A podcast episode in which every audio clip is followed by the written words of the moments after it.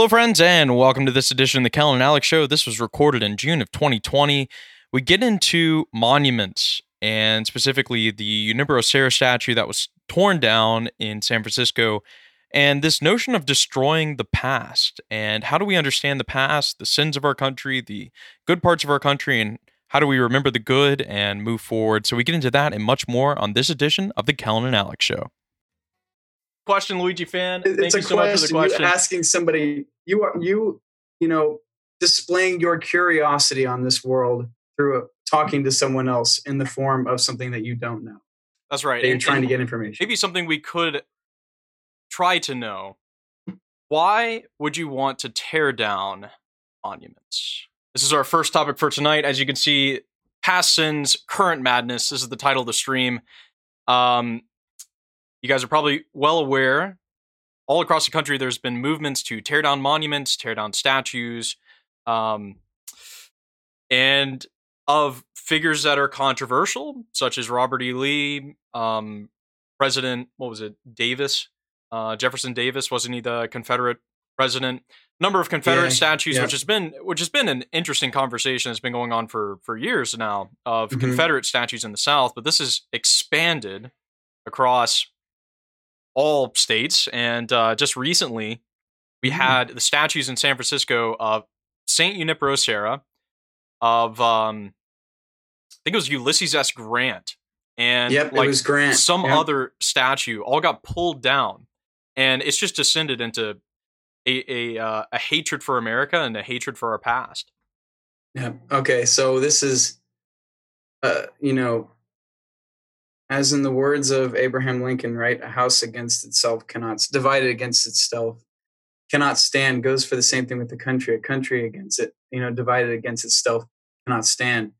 Um, you know, recently in the past couple weeks, we've seen really bad developments of this idea of tearing down the monuments.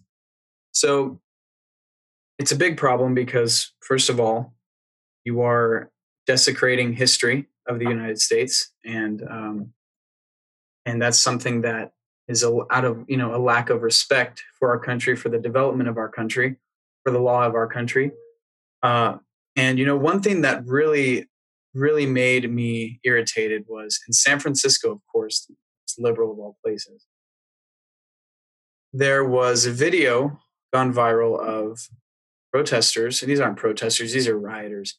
These people don't care.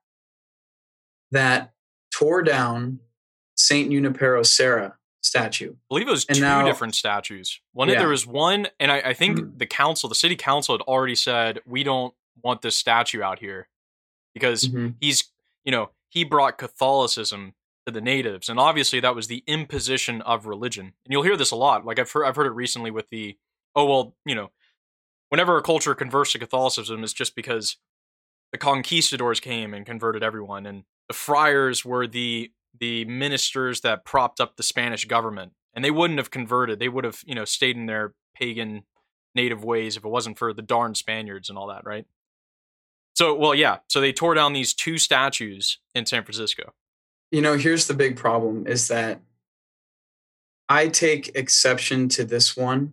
I think a little bit more than the other statues because, for those that don't know uh, California's history, Saint Junipero Serra, Junipero Serra came and basically evangelized California. Uh, you know, especially with the, you know, Native Americans that were that were here. Um, he basically evangelized the entirety of like the coast and also further into central parts of California. And um, and in California, there's 10 million Catholics and there's 40 million people. Um, and so, due to him, that's a main reason why literally California. everything's named after saints wherever you go city of angels Sacramento, Sacramento. Sacramento, San Francisco, San Luis Obispo, Santa Barbara, Santa Cruz, Santa Clara, Los Angeles, the city of angels. Yeah. Um, and they, San, those people of San Francisco, I saw a video of them just tearing it down and kicking on it and stomping on it. And let me tell you something. Those people have no respect for our country. They have no respect for the justice of our country. They have no respect for our president. They don't care about American history. They don't care about California history. They are the most, that's the most, one of the most disrespectful things I've ever seen is them taking down a statue of a saint that evangelized this state. And, um, and just it, to me, it's the most disgraceful thing to see people so happily tear that down and spit on it and stomp on it. Because you know what? Those people they have no idea. They have no idea about our history. They don't Kellen, care about it's our the history. enemy you know? The religion's the enemy right? America's the enemy the whole thing. It's it's the you know they've they've gone to these uc schools and been indoctrinated in marxist policies and gender politics and um, all sorts of other stuff. And and so who isn't you know on the chopping block in terms of monuments? Now you guys have probably seen uh and you guys in chat can let us know of that one guy who is saying that we should take down all statues of jesus. Have you seen this? I saw that yeah. I saw, jeez. because and he explained it because it's a symbol of white european superiority. And then he said he also said and because of his mother who's a symbol of of uh white imperialism or something like that which is like it's so hilarious. I mean, and it just goes to show like these people have no idea who these people are because it's a destruction of the the history. And and here's one thing, and you, you guys in chat can let me know. I think we're seeing, and we have been seeing for years, a a loss of let's say a loss of wanting to know the history of the United States and what we stand for. I mean, I mean, if you're trying to, let's say, these professors and these liberal teachers, you know, have this kind of Marxist bent, have this you know overt let's say um, anti-american prejudice like we're seeing in a lot of schools and, and plenty of universities then you're not going to teach you know that the fact that america is the greatest nation on earth and our our you know our founding principles you're not going to teach the good parts of our history. You're only going to focus on select few of like you're going to teach world war ii but only talk about how america interned japanese in california or you're going to talk about um, you're going to talk about the Middle Ages, but you're only going to talk about the Inquisition or the you know the bad parts of the Crusades or something like that. You're going to selectively pick history to fit your overarching overarching like um, socialist narrative, and then try and convince people.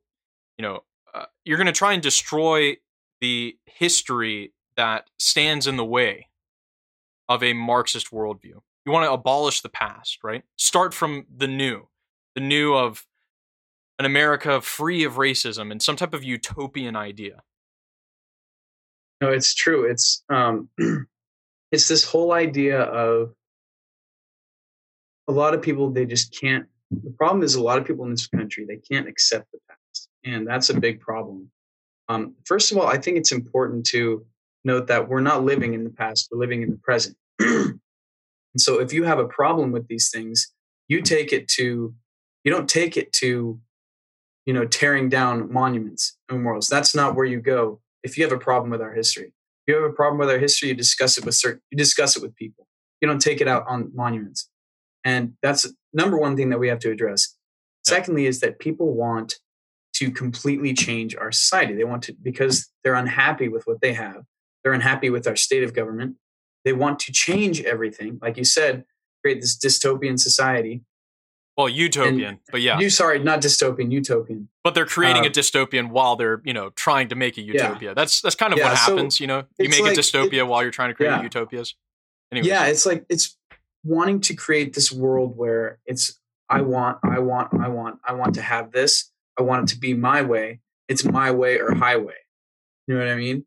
So it's like it's and we'll use violence and destroy the past. we use violence to destroy the past, and really, I mean, we just need to we need to accept the past. I mean, we can't change it. Well, there's an argument on the on the hmm. other side of it. I have uh, two things from Luigi fan. This last four years has had a lot of that. Uh, you know, specifically with Trump trying to make America great again. The whole argument, and I think Luigi fan, you're pointing it out, is America was never great.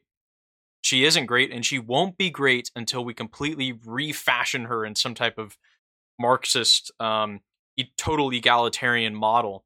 And I think these last four years, Trump trying to stand for, you know, wait, compare him to Obama, compare him to what Hillary Clinton would have been, what Bill Clinton, the Democrats are trying to do. He stands for America and the Constitution and other stuff far more than these people do. So I think these last four years is kind of, um, let's say, intensified the loathing of America. Um, Luigi fan also says dystopian is what they're going to get. Exactly.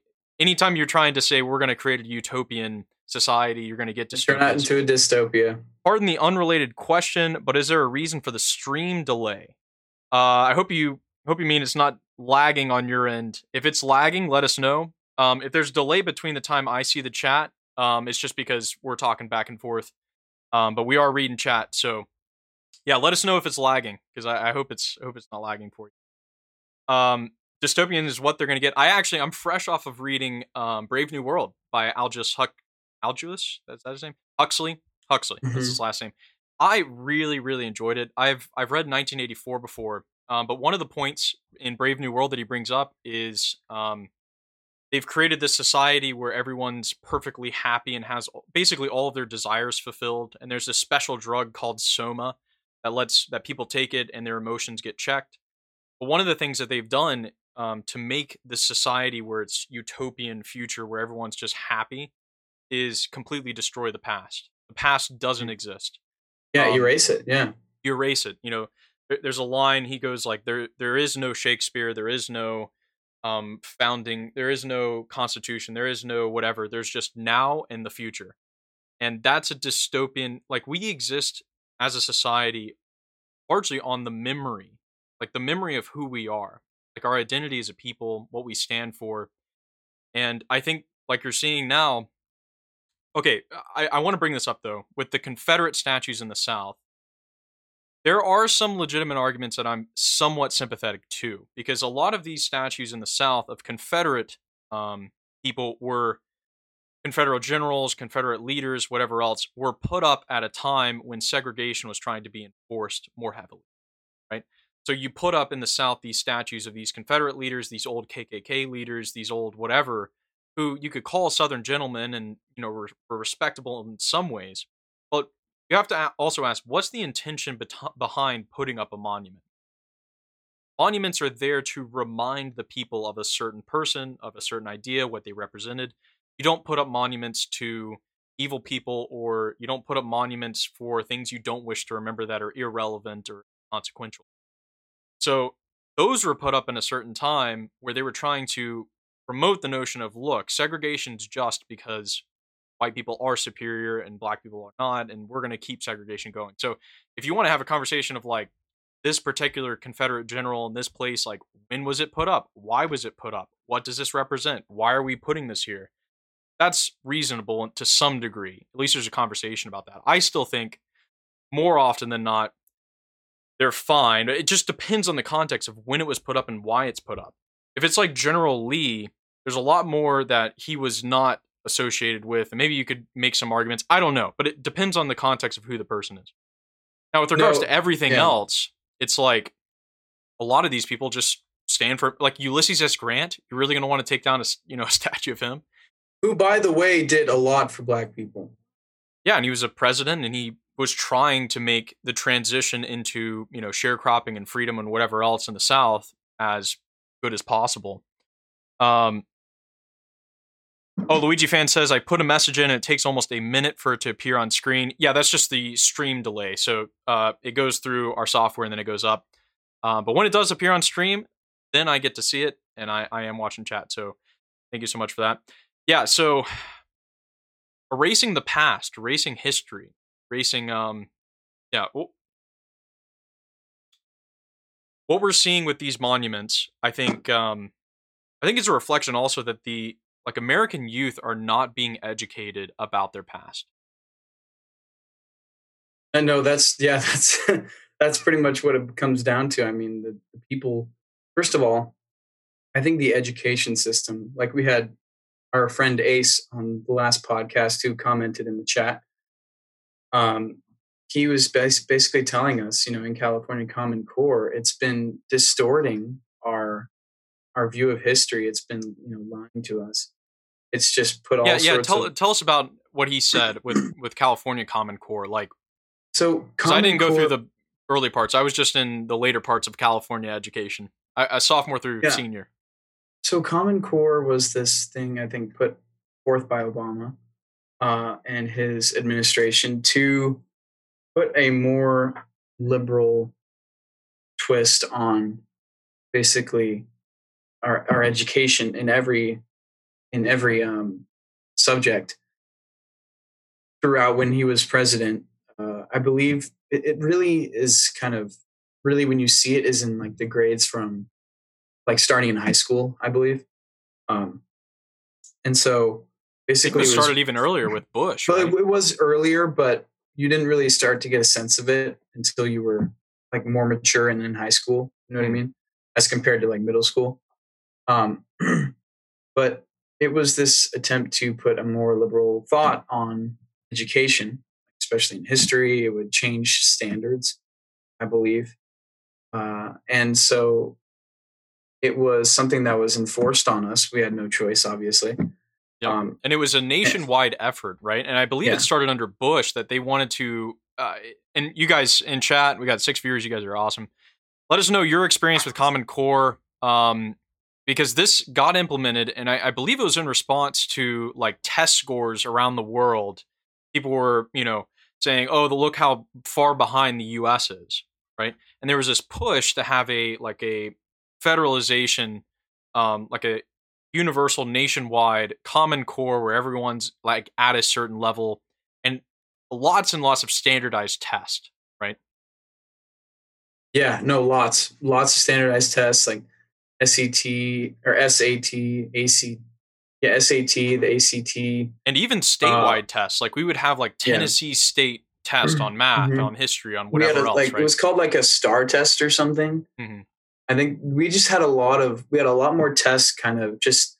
I remember one test we had was uh, basically testing the how do you say this like the intelligence of a high school um, and basically your high school would be given a number from one to five, I believe, and one being the lowest, high being the highest of the. I don't know how you say this, like the intelligence level of the school. You know what I mean? How like, I don't know how you. I don't know how you say. I'm that, sure you raised it a whole percent, Kellen, while you were oh, there. I probably, hopefully, raised it a little bit. and um, everyone in chat who's not watching Kellen and Alex show, you guys all definitely raised your. But it's it's so interesting how like education and test and whatever it became and and this is a general trend is with STEM, you know, like science, technology, engineering, math, everyone's pushing it. But like we go to we went to a liberal arts school, right? And the idea is it's not based on like we don't have just a bunch of standardized tests like in a science program. It's like the difference between nursing and philosophy at Franciscan.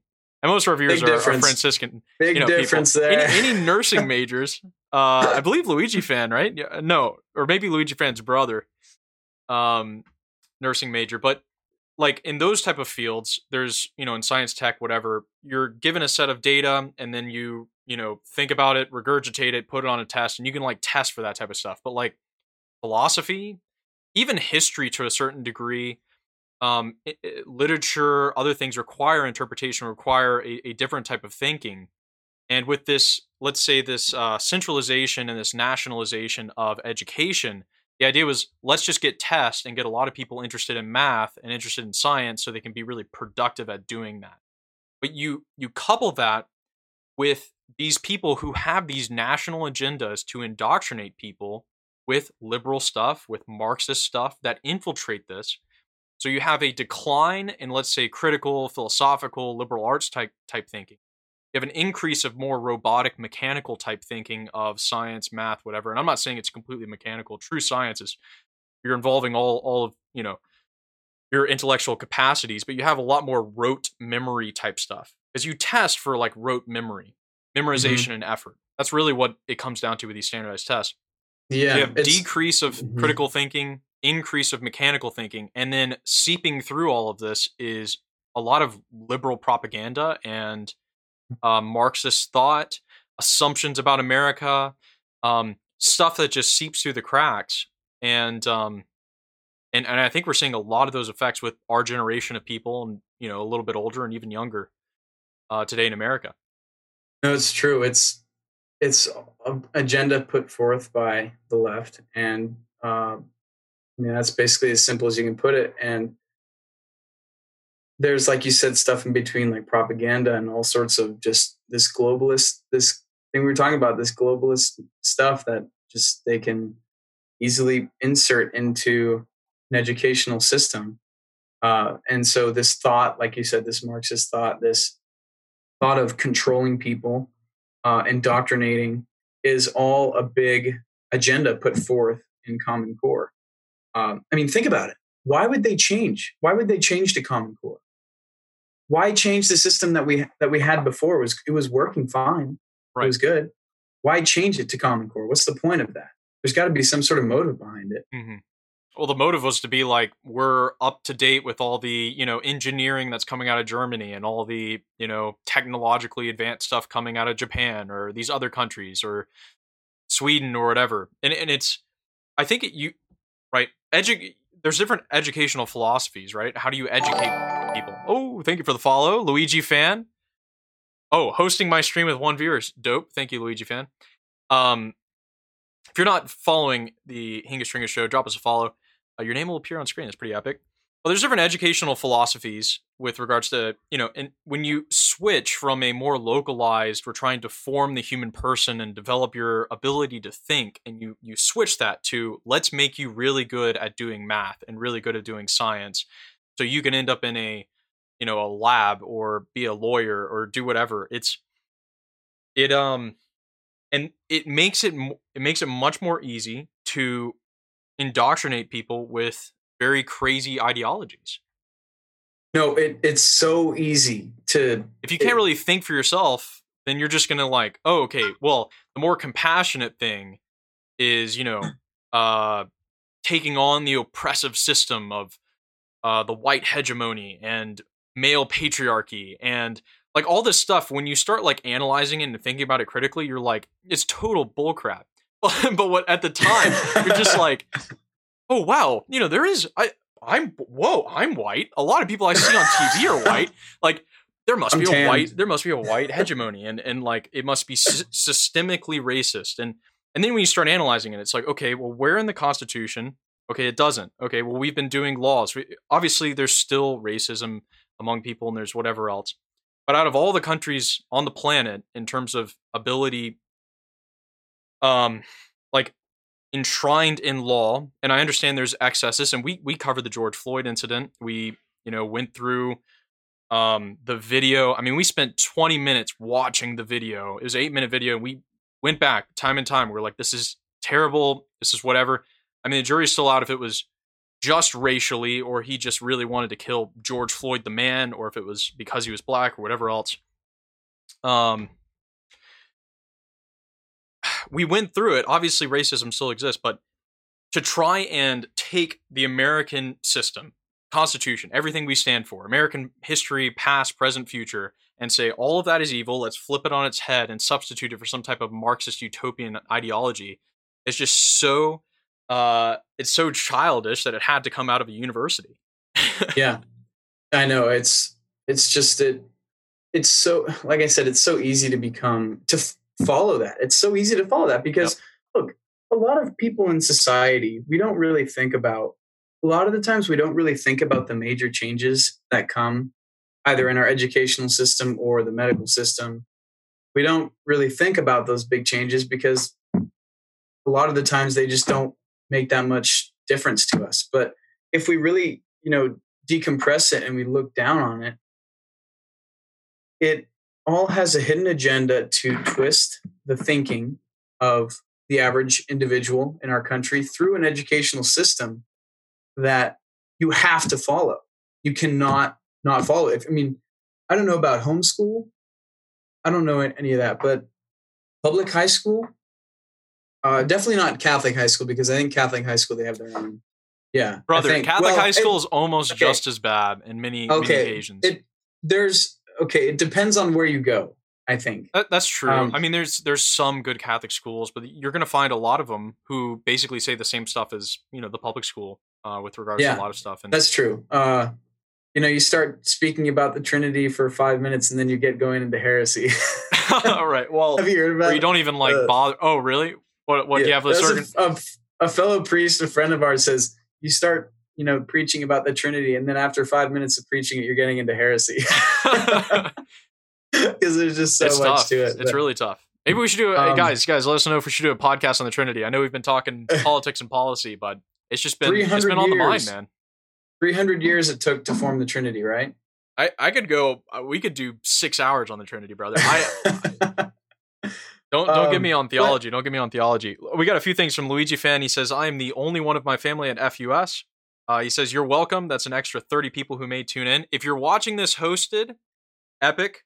Watch it on Hingus Tringus channel so you can uh, so you can type us in chat. Thanks for joining us. Luigi fan also says I can back that up. My brothers went to Catholic school two years ago, and it was just as bad as public. And and Luigi fan, I think you're I think it fair enough. Um, Cathedral Catholic, which is here in San Diego, it's like preppy beyond. It's it's really like nice area. It's over in Del Mar, money money. But I mean the the indoctrination that comes out of there, and then likewise University of San Diego, which is run by the uh the archdiocese or sorry, not archdiocese, our, our diocese Catholic by name. dude. It's I mean if they even call it Catholic, it's a disgrace. It's it's Dude, just a disgrace what- all around. And What about what about University of San Diego that makes it that just what? Oh, when they did it had- go off the deep end. When did it go off the deep end, and what? uh, see, I don't know. I don't know enough about that. This? See, I don't What- know what like prompted it. What's it like now? Uh, just as bad as it's always been. I mean, no one wants to stand up. Here's the difficulty: if you're going to stand up for anything in this day and age, you're gonna you're gonna get lambasted. You're gonna get shut down. You're gonna get fired. You're gonna get destroyed. I mean, we can shoot from the hip and talk crap all we want because we're you know hanging out on Twitch and we have like four viewers. But if we had like ten thousand viewers or something like that, and we're saying the stuff we're doing, now guys, I would very much enjoy ten thousand viewers. You know, if you want to call up all thousand of your friends, All your buddies. call call up all thousand of your friends, you know, your Facebook friends. But I mean, it's just such a weird time we live in that and, and I was talking about this with my my dad the other day, like the fact that corporations have hopped on the boat of cancel culture, I think is one and we've seen this for a while now, but like guys getting fired for just random stuff. Like you remember when Kevin Hart wasn't allowed to go to the Oscars because he said some homophobic tweet like a while back ago. Um, the fact that that announcer, the Sacramento Kings announcer, got fired for saying he he didn't even tweet anything but all lives matter and he got fired. And and this is the part of not only are we destroying the past, eh, what we're seeing with these people who want to destroy the past, they want to crush with social violence the dissenters in the present Yep. and shame them and publicly i mean we're seeing a rev- i mean we're seeing the same playbook that leftists have used throughout time of destroying the past trying to shame and humiliate and destroy the dissenters of the present and then you know uh, disseminate a really stupid propaganda to overturn in a revolutionary way the systems that are present for some type of utopia. I mean, it's the same playbook that was in ca- that was the case in China, right? Anyone, and it was mostly. This is the thing that I think we're seeing now is this generational gap, and people have been talking about it. The fact that people our age are the ones leading the charge of social justice, the ones leading the charge of overturning America and destroying monuments and you know, um, hurting police and whatever else, and then the older generation being like silent and not saying anything and not standing up and you know, it's a failure to pass on the traditions that we love and hold here in America. Yeah. And you know that that comes okay, so right, it is a failure of passing down the tradition. And that's a big problem because if we can't establish a society where we value what we value, you know, we value our you know, our government, our families, our culture, if we can't set up people to value that, then how is the upcoming generation going to even care about it? You know what I mean? like that's something that we're seeing now is that there are so many people that just through pure hatred in their heart are tearing down these monuments. It's not even like they understand. It's, they don't even understand what our culture is. They don't understand what what we've gone through in our past and our history. Like they don't care. And that is a result of the lack of education of our generations in our country that's what it comes down to that people don't get it. You know what I mean? It doesn't we, make sense. Somebody roasted us in chat just a second ago. Luigi fan said, "Get a show on Fox News. Tucker Carlson tonight and Hannity is basically this." You know what, Luigi fan? You're, you're gonna sit there and call. Look, here's how we are distinguished from them. Our population of viewership uh, is not 85 and older, and uh, but, no, but, I mean we're also students though. We're students though. These are those are adults no, doing that stuff on Fox. Let me let me provide my unfiltered criticism of this whole conservative, you know, the whole conservative talking points, the polemics, like guys like Ben Shapiro, Michael Knowles, um, even Rush Limbaugh, the Fox News people, conservatives, whatever. And I, have said this before, and for for you guys in chat, maybe you can clip this. You can send it to him. Send it to uh, Tucker Carlson. but my whole critique of them is whatever position they're holding on now is just going to be is the liberal position was the liberal position from like five or ten years ago, and they just shift. It's just an ever shifting scale. I mean, like Obama ran under uh, you know opposing gay marriage, and try and find somebody who opposes gay marriage today that isn't you know totally removed from media.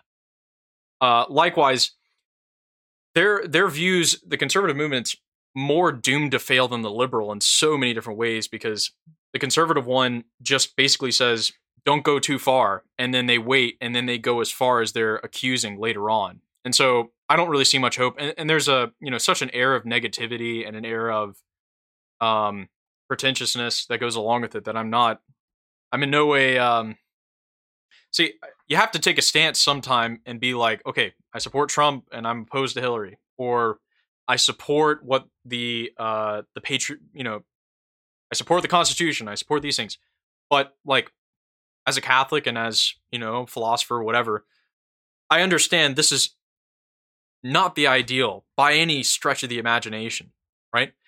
I have True. deep and heavy criticisms, and perhaps some of you uh, were in attendance at the capitalism debate of capitalistic systems in general, of the fact that the church has acceded to the West, um, that the fact that the church isn't standing up for what a Catholic society could be, that you know, we're seeing a parroting of whatever the the Democrats say. Apparently, the USCCB and Pope Francis are totally on board with free immigration, open borders, um, just uh, climate change, all sorts of stuff. It's uh, it's an unfortunate circumstance we find ourselves in that you know even the idea of reconstituting a Catholic society has been so destroyed that Catholics just have to say okay, I'm a Republican or I'm a conservative or whatever, but we have to exist in the world. We have to, you know, or unless you want to be a monk, I'm okay with that. Maybe we, Kellen, we should uh, do our do our show from some monastic cell in the middle of France. Hey, you know, there's a monastic place up here, you know, about an hour and a half away from me, and so if you want to, you know, take a drive up, we can do it from there and you know, get dope. some advice from all those uh, friars. Luigi fan says monks. change has to start somewhere. You start mm. small and then grow into a network show. there you go. just like guys, that. this I we had to reveal it to you sometime, but we're just on our path to Fox News. All right, we're just gonna skip Twitch. We're going up. Spotify's gonna make a deal with us at some point for millions of dollars, uh, and then we're just gonna get you know totally syndicated on Fox News. you guys just wait.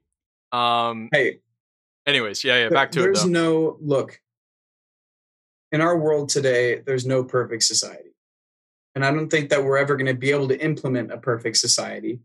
And you know, it's a shame. But look, there are better societies than worse societies. You know what I mean? Like Trump and what he's you know put into the White House with everything that he's done. That's definitely a better society uh, than what Obama did, which is absolutely nothing for this country. And, you know, people can say all they want.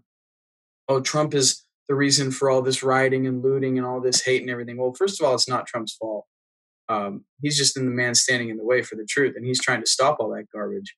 Did you see that photo of those? Uh, speaking of Abraham Lincoln, did you see the photo of uh, all those just guards in front of the Lincoln Memorial? No, like I didn't. Two, there was like 200 of them. It was such an awesome photo. There was like 200 of them, just you know, in front of the memorial with their weapons in their hands saying, don't get any closer. Is the Lincoln Memorial.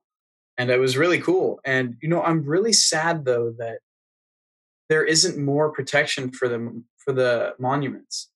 I feel like there isn't that much protection at all. I mean, I think, I mean, taking down the St. Junipero Serra one, that was to me a big, big blow. It's a tragedy. That was, and no one stood in their way. It was tragic. Nobody stood in their way. You know what? It's well, you know, it's San Francisco, we all know what San Francisco is like. Beautiful city, perhaps one of the prettiest in the U.S., but the politics there are no good. And there's no there's no perfect society. There's no way that we can implement right. a perfect society. It's never going to work. But we can do our best to make society better than it currently is You know what I mean?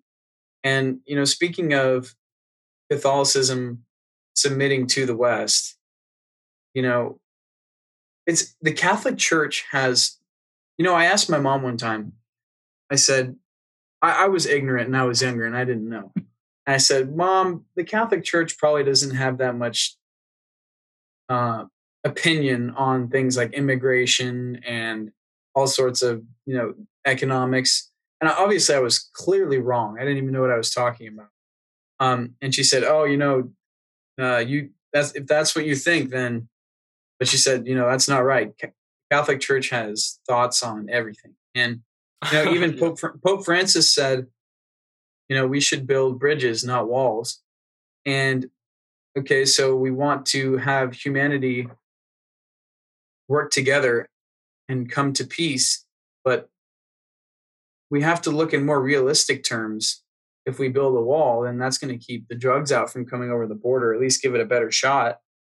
Um, and so you have this Catholic view and you have this conservative view, I guess, uh, you know, conflicting in our American society. And that's what happens a lot of the time. But we can't implement a perfect society. But I feel like we can do a lot better job now than we have been doing in the past.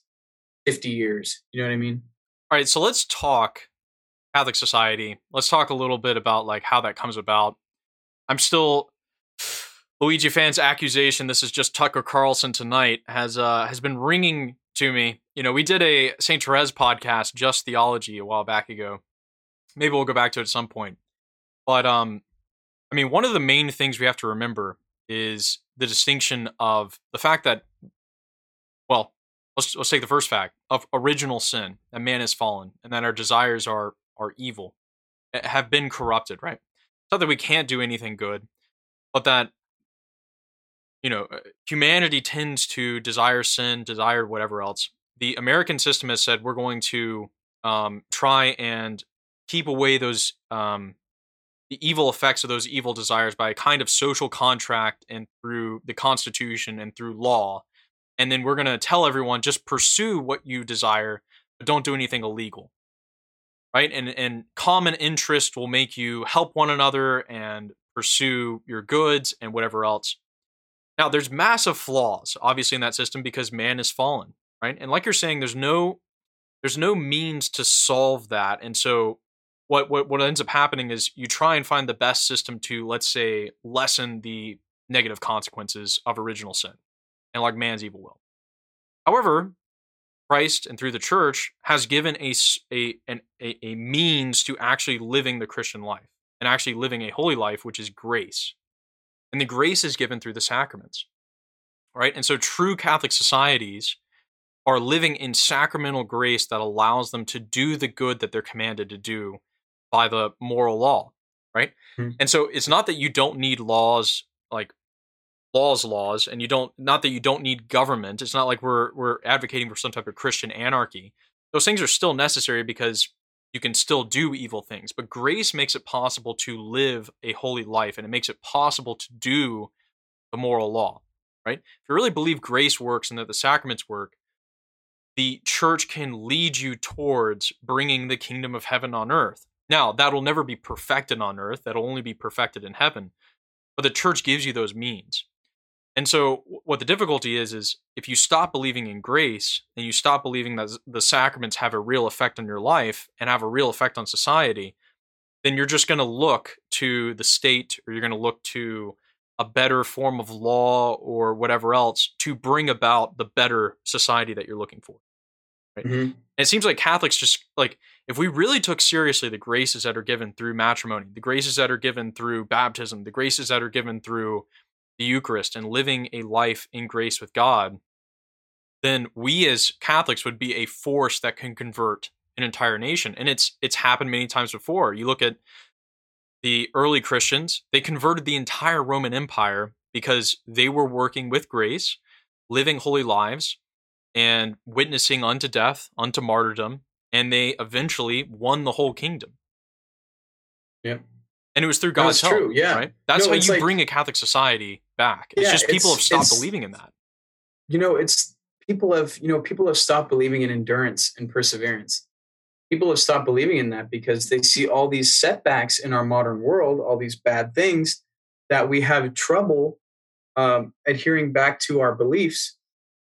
And so basically what happens is is that people see all these bad things happening. You know, they see all the rioting and looting, they see all the hatred, they see all the racism, they see everything like that, and that takes their mind away from focusing on the good things in society. Society, because if you want to make society a better place, and you want to, you know, as a Catholic, bring in these ideas that we value into society, then you have to be all in.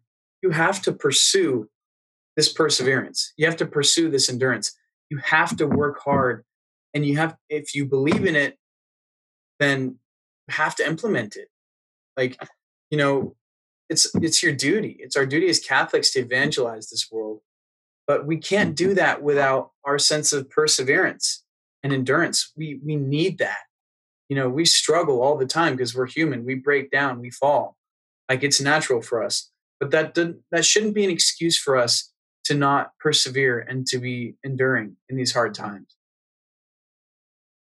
Guys, we are taking in mm. chat. Do you think a Catholic society is possible even today in our modern age? Um, is it possible to return to that um, that existence, uh, that plane of existence? But we we had I'm, I'm remembering a charge levied against us by the great Mr. Nick Larkins um, when he came on the podcast. This is a while back ago. This was fall 2019. Is that right? I think it was last By the way, right? guys, check out check out the recent Kel and Alex show podcast. I mean, they they're insane. They're great. But you, you guys got to check us out more. You know, invite your friends, tell them about it. Like you guys are gaining so much good knowledge here. Like it's it's important, very important. You got a philosopher here and a communicator here. Basically, so, Nick levied against us that uh, this was when I was like heavy involved in the you know church scandals, the you know all the stuff. Like he he basically said like why you know I don't need to know all this stuff. I need to just know you know how you know I need to know the ideals basically. Like I can stay away from trying to get in all uh, do I need to know that, you know, this particular girl was abducted by the Vatican Bank in 1985, which by the way is a crazy story, or that Archbishop Vigano revealed all these things against Cardinal McCarrick, or do I need to know that Pope Francis may have been elected and by conspiracy before in Sancta Gallen in, you know, his year, early years that they these liberal cardinals all agreed to do that? Do I need to know all that? And in one sense it's like no And in another sense, it's um, and I think I'll, I'll put this the same with what we've been talking about and discussing on these past few podcasts. I know they've kind of taken a political turn or a you know coronavirus turn. We've talked about it for so many times. Um, one of the things with this this whole situation we're seeing now coming up into election year, I think this is the first time I'm really taking seriously, you know, where is America right now? What what is the state that America is really in? and and I think it's it's just trying to be open to just seeing what's going on, right? There's benefit in, in kind of stepping away, and I've met people like Dr. Plato's this way, does not watch the news. Nick Larkins does not watch the news, not get into it. Um, and you you got to be careful because it can it can become an obsession. A lot of people, you know, talk about nothing but the news and what's going on. Everything's news, but I'm just trying to take it as my education and who America is now because I get the America of the past in some degree. There's a lot of gaps that I have in America in the past that I need to fill in. I'm trying to fill in. Um, but like, where are we right now? Like, where is the America? Like my my world of America is pretty small. It's where I've lived in San Diego. It's where I've lived in, in Tennessee. It's where I've been in school up in Ohio. Um, like what is America like? We're seeing like, can I trust the media? What they're what they're telling me about monuments being torn down, about coronavirus, about whatever else? Like, what can I trust? What can I trust? Um, I'm just this is part of a process of like understanding where is America right now for the purpose of how do we as the church and we as trying to be the salt of the earth and the light of the world how do, we have to understand who we're addressing here. I mean, we're part of the the subject that we're trying to understand as well. Well, we are, but you know, the thing is is like America right now is probably if not the most divided it's ever been. I mean, besides maybe, you know, the Civil War and everything, our country might be in the most divided part that it's the most divided era that it's ever been in. Um, and so when we talk about the concept of trust, we have to look at who can we trust? Because I said in the previous podcast, I have a liberal friend that told me Trump has it's since Trump has been in office, the employment rate, the unemployment rate has been at the lowest it's ever been. Uh, uh, uh, a liberal told me that it was the highest that it's ever been, and then a conservative told me a conservative told me that it's the lowest that it's ever been. So the question is, there's obvi- obviously somebody's lying here. First of all, the problem is is that America, a lot of Americans don't trust the media, and for that I'm happy. I'm happy that they don't trust them because a lot of a lot of the media is just lies, mm-hmm. literal lies. And so, who do you trust? Who can who? Can, I mean, just on a basic level, a logical level, if somebody says one thing and somebody says the other, and they're complete polar opposites, who do you trust? And this is this is just crazy. This is where we have to do our research because you may not know a lot about the Civil War. You may not know a lot about, you know, anything in that era. But, you know, basically we had two countries in one continent. Um, and now, you know, the Union is unified, but the people in this country have, first of all, it's just, it's been, uh, how do you say this? like a downward spiral of just disastrous events for the past two months. And it's almost looking like it's as bad as in the 1860s. You know what I mean? And when the Civil War was just ravaging this country, it seems like that level of hurt and that level of disaster is right now in this country. I mean, I don't know the last time we saw something like the coronavirus just ravaging through our country or you know the rioting all those things like that. I don't know if we've seen all that come together in that amount of force and that quantity in a very long time. We could be seeing it again especially if these officers um, who have all been indicted don't get let's say the full extent of justice that people think they should we could be seeing riots i mean affecting literally everywhere. I mean, we had literally everywhere having protests and rallies and whatever else. We had some places that were like extremely on the uh, protest side. But yeah, if these guys get acquitted, it's bad. There's Derek be, Chauvin gets acquitted. Be, but I tell you what, they're not going to get acquitted. There's no way they're going to get acquitted. Well, I mean, you have to like all this. I mean, there's so much that's going to go into this, and there, you know, it depends on who you get for the jury, and and um, it's going to be very interesting. It's going to be very interesting. I think we're going to take a, a, a, quick break. We're going to be right back with the second part of the segment. And I think we'll get into eh, Luigi fans been on me on about it, but uh, I think we should get into a little bit of theology. Yeah, perhaps. I like it. All right, we'll be right, right back, guys. Do not go anywhere. And we are back. Shortest break in broadcasting history. Let's talk some theology, brother. Ooh, I got to cheers. Cheers to you we, as well. I mean, uh, cheers, brother. All right, so cheers to a conservative America and down with the liberal movement. well, cheers to that. And then ultimately a replacing with, you know, a Catholic society would be great. Or you know, and and how much can you, let's say, okay, so Catholic society. Um, what what would you say the closest we've achieved to like, or let's say the highest we've achieved of what a Catholic society looks like? You had to point to particular place, time, time period, whatever. You know, most people point high Middle Ages. Maybe I, you guys in chat can can let us know. It's hard to say. Um, like overall in the in the world or in the United States. Uh, no, world like world history. In the world. I don't know if in U.S. we've really. It's always been a Protestant nation, but right. Um, in the world, I'm not really sure. I guess the High Middle Ages. I'm not really yeah. sure.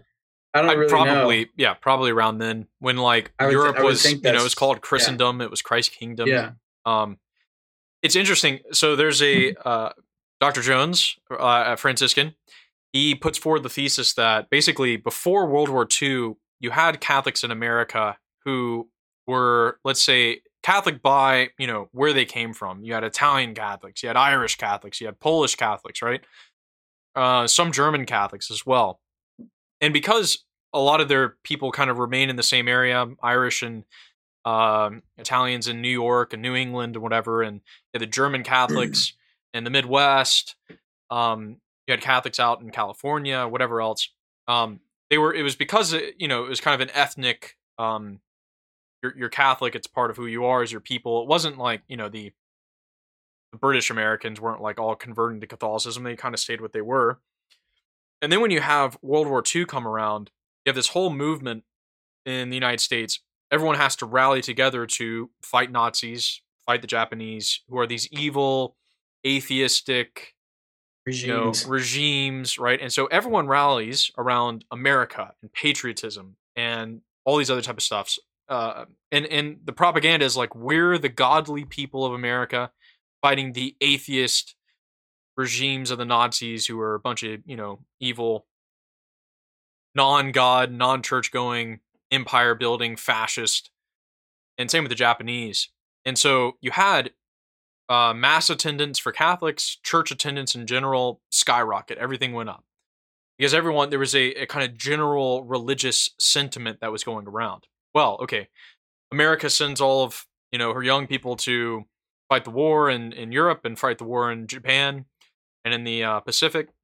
And um, you know, you have Italian Catholics, you have Irish Catholics, you have Polish Catholics, uh, Polish American, all these Italian American Catholics, um, fighting alongside, you know, um, Protestant, uh, I said Protestant Catholics, Protestant Americans, you know, other, all, all different types of religions, whatever else. And um, we were all just Americans, right? And, and that was the big thing is we're all just Americans. We beat the evil and we come back and then you see the numbers in the 50s like everyone went to church right? It was kind of just generally accepted everyone goes to church and you don't really focus on the differences. You go to your church you go to your church right? Uh, jones points out in his book um, an intro- introduction to uh, church history that you know like if you look at like sitcoms like leave it to beaver or something like that in the 50s there was a general just like men go to church right? And, and the whole family goes to church. And but you don't really talk about like Christ in a personal way or the demands of church or whatever. You just kind of talk about a generic God and we're just a godly people of America, right? So as the, you know, need for having God for patriotic reasons and for propaganda reasons, you know, went to the peak, 50s whatever, everyone was entering seminary, there was huge religious sentiment that just generally started to fade over the years, right? You get into the 60s and 70s, we're still fighting like the godless enemy of the communist.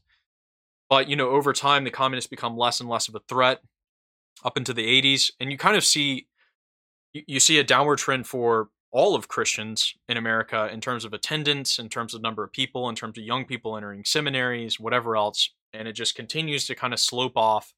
As you look at the 20s and 30s, like it, it was pretty low already. It was like you know, it was already starting to dip. Late 1800s, early 1900s, the West losing faith. And then you had this like artificial rise because of patriotism and whatever else, and then just went back down. And um, it's been going down for a long time.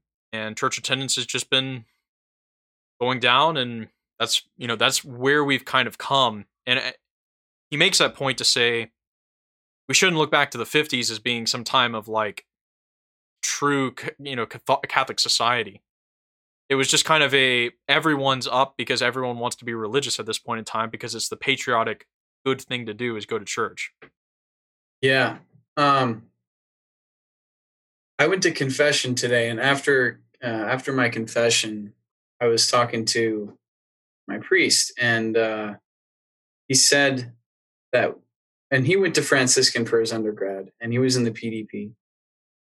And um, he said the PDP was one of the greatest times of my life, being there with all these holy men at Franciscan.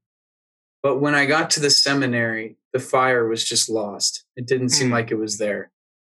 And you know, when we talk about America going on this kind of downward slope of really our faith and our trust in God and our and just Jesus Christ.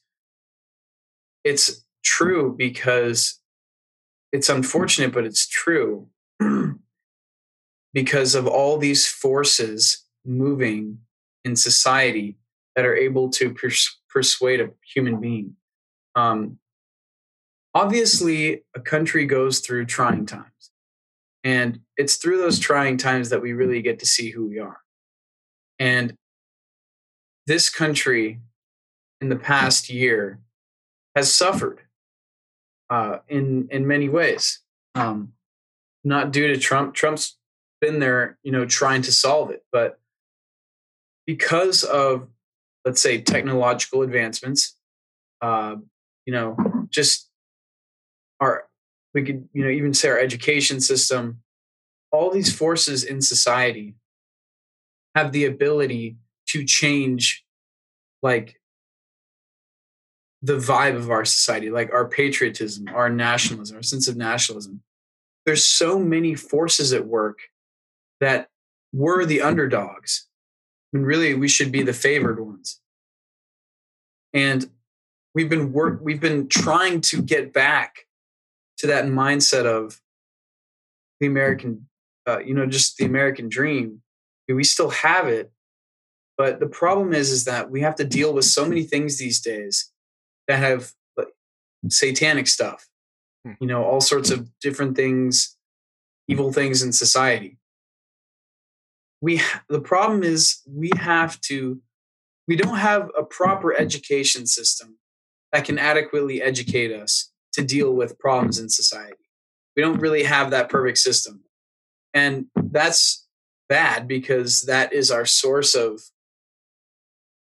just gaining intelligence about what we have to do in our country. And so the problem is is that we don't we lack a proper education system and therefore we don't have the tools to turn into the favored one against all these evil regimes in society. It ha- like you you've been saying, it has the ability to take down a society. It has the ability to take down the just the actions of people in our in our country. I mean, you were talking about this guy that said he thinks we should take down all statues of Jesus in this country because it's a form of white supremacy, which is which is hilarious. Yeah. But think about that. It's do you think somebody would have said that in this country 100 years ago? Think about think about it in this way. Roe versus Wade, right? Lady gets mad, she wants an abortion, okay? The, country wouldn't even wouldn't have even considered that. 10 20 years prior to that right before that they would not have considered that abortion. They would not have even thought about well, that's not right. We're not going to we're not going to kill a baby. And now we look 80 years forward or how many year, ever years it is and that's a common occurrence. All these evil things in society are a common occurrence. When did that happen? When did that shift come? Yep. It came it came because of the evil one and for the ability to corrupt members in society. And that is and that is perpetrated through lies in the media. It's perpetrated through false promises that our previous president gave us. And it has corrupted society. It's it it's such a um, interesting thing to look at is how society can change. It's kind of it's it, the it, entropy of human nature. It's the yeah the the movement of um yeah of sin and of decay and um decay is the word there. It's like it it's a slow. So now, this is this is where yeah. most people take um so take Vatican II for example, right? The how the church responded to the modern world. Take the document Gaudium et Spes, which we I think we've discussed before. It's called The Church in the Modern World, and it has such a positive regard for the nations, for all different types of religion, such a positive regard for man and mankind. And I mean it's it sounds, you know, it was written in the 60s, it very much sounds like some type of very unifying global type you know everyone's good and happy and whatever. But then it makes you wonder okay well what is the purpose of the church? What is the purpose of christ coming and dying on the cross and giving us his grace? Is it just to tell everyone they're fine as they are? Right? What's the need for salvation? You're saying that man is his own instrument of salvation right then you're saying he can achieve some type of utopian dream by his own efforts right? And you're, you're completely denying the the you know God's role in the whole wheel of providence, right? You're, you're saying that down. It comes down to W E A K N E S S. That's right. Human weakness is like we have to. The church has just had such this positive. When I'm saying the church, I'm using shorthand for hierarchy and councils and the way that the church now views the modern world is it's basically good. Humanity is basically good, right? And when you start with that assumption that humanity is basically good, then the church just kind of steps out of the way, right? Religion, it's all just equal. It's it's for your own self help, but ultimately you're good as you are. Don't be mad. Don't be evil. Don't be whatever. Just do what you do. You're totally fine. And um and then like the church loses her reason for existing if you if you start taking that that stance. The church exists to save souls now you can't be saved if there's nothing to be saved from. Then you're you're you're already saved, right? There's so what are we being saved from is the sin and damnation that we inherit through Adam, right? Through being a son of, of Adam and a daughter a daughter of Eve. We inherit original sin and are not on a path to heaven. We're on a path to hell, right? We have to be saved from that evil path. And that's the the church's role that Christ gave her is to save souls. So no amount of Trump or conservative movements or whatever else will ever save souls. Neither will America and her prosperity save souls. This is the mission of the church, the mission of Christ. And further, in saving souls, you can live a holy life here on earth before you, you know, enter into heaven. After you're justified through faith, then you have to live the life of grace here on earth, and you're going to bring Christ's kingdom on earth. We have to reclaim that vision that vision just doesn't have just general positive regard for humanity. That it has a healthy vision of like humanity sucks and is fallen and has evil desires and like humanity needs to be recreated in the image of Christ and the imitation of Christ. There needs to be a reawakening of our true purpose in society. And I mean, as Catholics, our true purpose is to work to evangelize to save souls. That's what we need to do. That's what we have to do.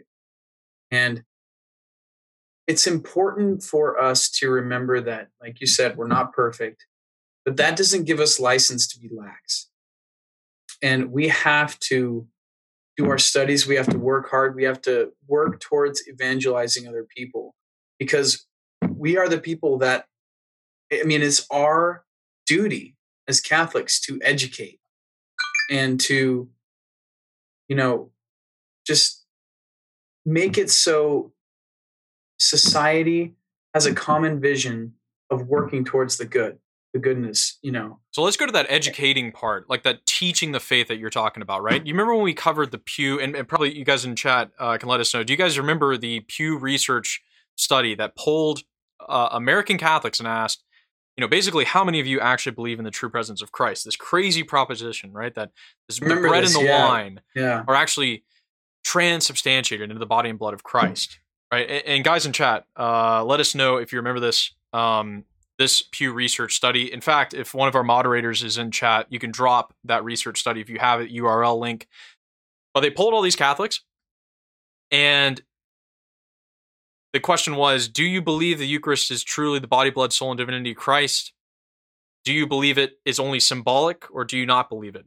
And it was something like what was it? Only forty percent of American Catholics actually believed 40, it was like thirty nine percent. Yeah, like thirty nine percent actually believed it was the true body, blood, soul, and divinity of Christ. Most thought it was just symbolic, and there were some who just didn't believe it at all. That it was just, yeah, that it was just a sign that you know there's there's nothing there. I mean, everyone, you know, among the Catholic circles of people who are uh, Bishop Barron, Taylor Marshall, whatever, whoever's in the the Catholic meet, like everyone was like, what? right? And, no, and it's just... not like we didn't we didn't know that this was probably the case, but Bishop Barron's answer was this: there's been a lack of catechesis. That's what he said. Now, I, I to some degree, I totally agree with that. Um, how where he thinks there's been a lack, you know, perhaps I probably disagree with him. And how do we like fix that? But I think it's it's to your point, Kellen. Like the if we can't even communicate as a church, and when you go to mass, you receive the body, blood, soul, and divinity of Christ. Like, what are we doing? It's like, what's the point? I mean, if you if you don't if you don't, you believe, don't believe it, that, then, then, then don't even go. Look, that's the that's the thing that's that's the same. Well, you, you sent that meme today. You said that meme today. There's a, a kid and he was like skipping four steps and he had like his leg yeah. out and he was like jumping over four steps and it said uh, American Catholics and then the last step was receiving the Eucharist and then in between was uh, going to confession, um, believing in the real presence, being in a state of grace, and like Catholics just yeah, there you go. He's skipping he's skipping all the steps, right? You don't need to go to confession wherever else. Like, okay, if you don't have a robust let let's put it in in in in, terms here. Uh, for our viewers, please let us know what you think of that Pew Research study. It came out last year. Um, how that, shocked were you? How shocked were you? But l- let's put it let's put it in perspective, right? You say so uh, take some propositions people are basically good right? You don't really need to be saved from sins. You're not really sinful right? You don't need confession. I mean just think about the disuse of confession. We we did a whole podcast on this um last semester not not this previous one the fall semester where we just talked about confession and the fact that like confession as a sacrament has been so just left aside. It's on some random Underused. saturday. It's on a saturday at 4 p.m who the yeah. heck wants to go at Saturday at 4 p.m.? Yeah. And and in some places it's only by appointment. You'll only see probably one one thousandth of the parish at confession every week. I mean, it's just like, what is going on? Um, but you have basically tell people they're basically good. Um, you know, uh, you can come up, just receive on the hand. We, we've talked about receiving communion on the hand versus on the tongue. Um, I did a whole podcast on it. You can go find it Alex Stanley podcast on YouTube.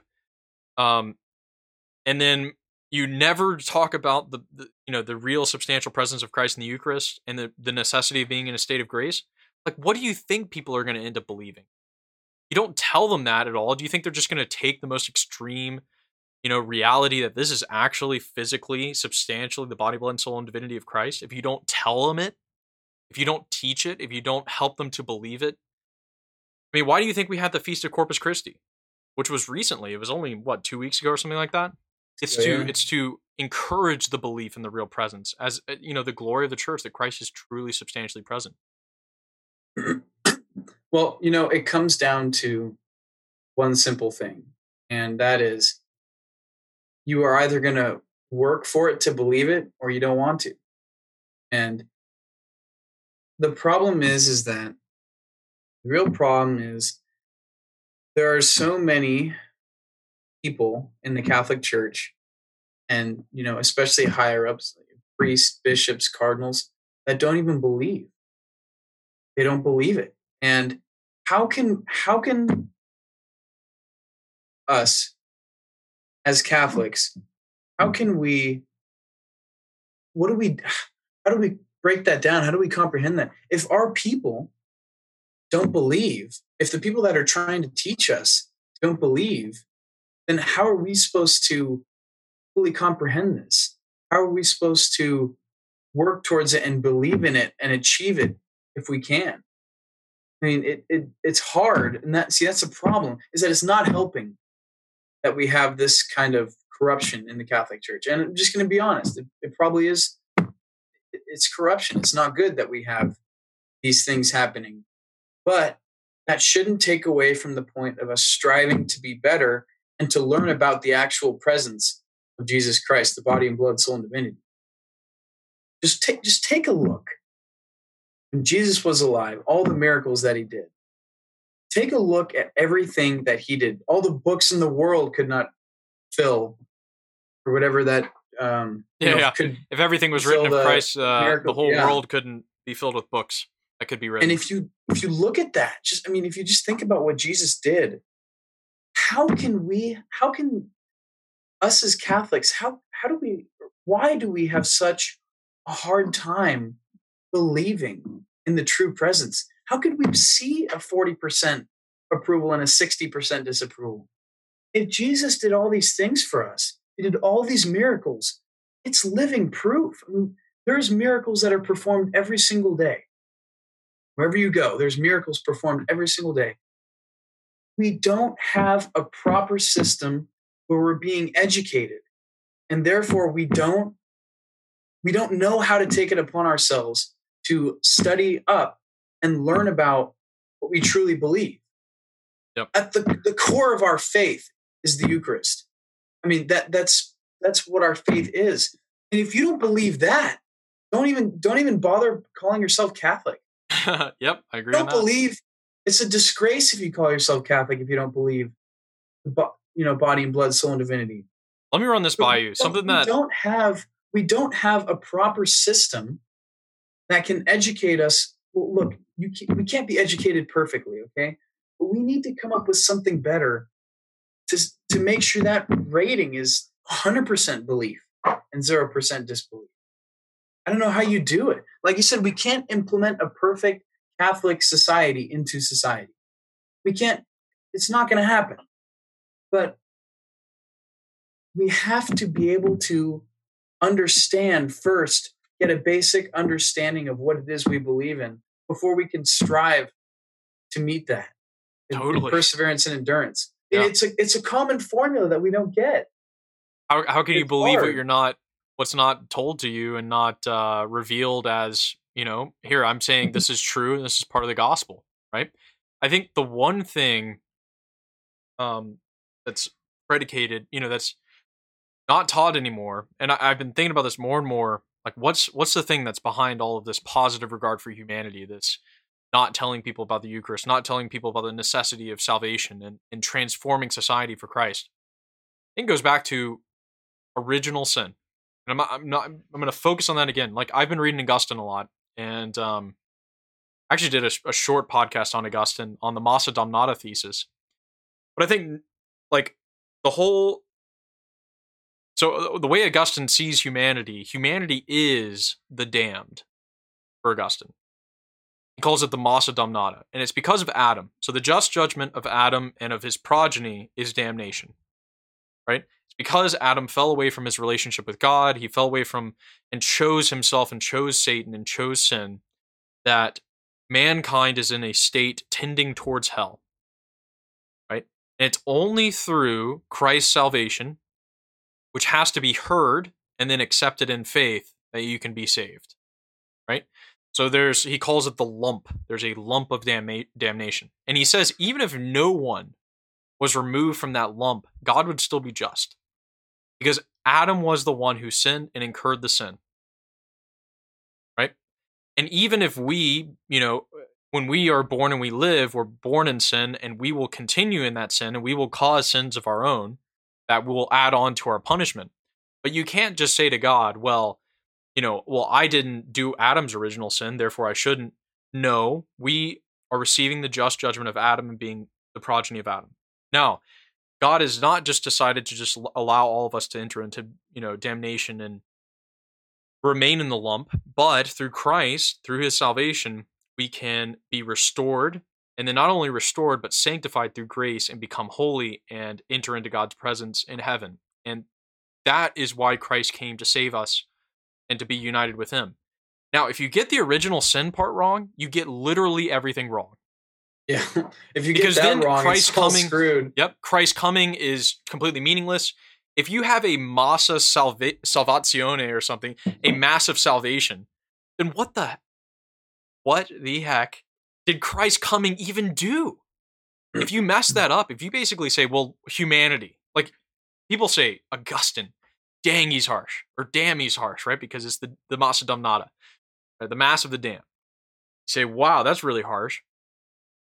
What if you take the opposite position? Humanity is just the saved. then it's like you've completely missed. There's no. You got point. the blinders on. You got you know you're. There's no point. There's no point There's to no, anything. Yeah, and then also, how do you explain all the evil we see? Not only we see externally, but internally. You look at yourself you and you're like, I have all these evil desires. There's these evil things I've done.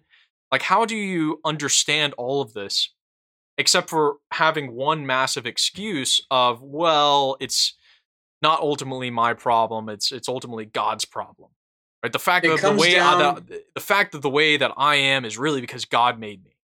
Right? That's the devil's down, big position on this but go ahead. It, it comes down to one of the seven deadly sins. You know what it is it's sloth okay this is what it comes down to people that are lazy they don't care. They don't want to. All I, all of us, all right. We we all struggle with that. We all we all have sloth in us. But look, I think that sloth really has a big part to play in this because if we want to be truly Catholic, we have to work hard at it. We have to really persevere. We have to endure because we go through a lot of garbage. The evil one is always attacking us in many ways. And the only way that we can stay true to this is if we stay true to our beliefs and our teachings. And and ultimately the mass. I mean, we have to participate in this stuff. Oh, I mean, do you have any idea? How does the mass go? Like, why would you need the mass if there's no if you if you get original sin wrong and humanity's basically good? Why why do you need the mass? Why do you need to participate in the sacrifice of the cross? If the cross is meaningless, why participate in the mass? If the cross is meaningless, then everything is meaningless.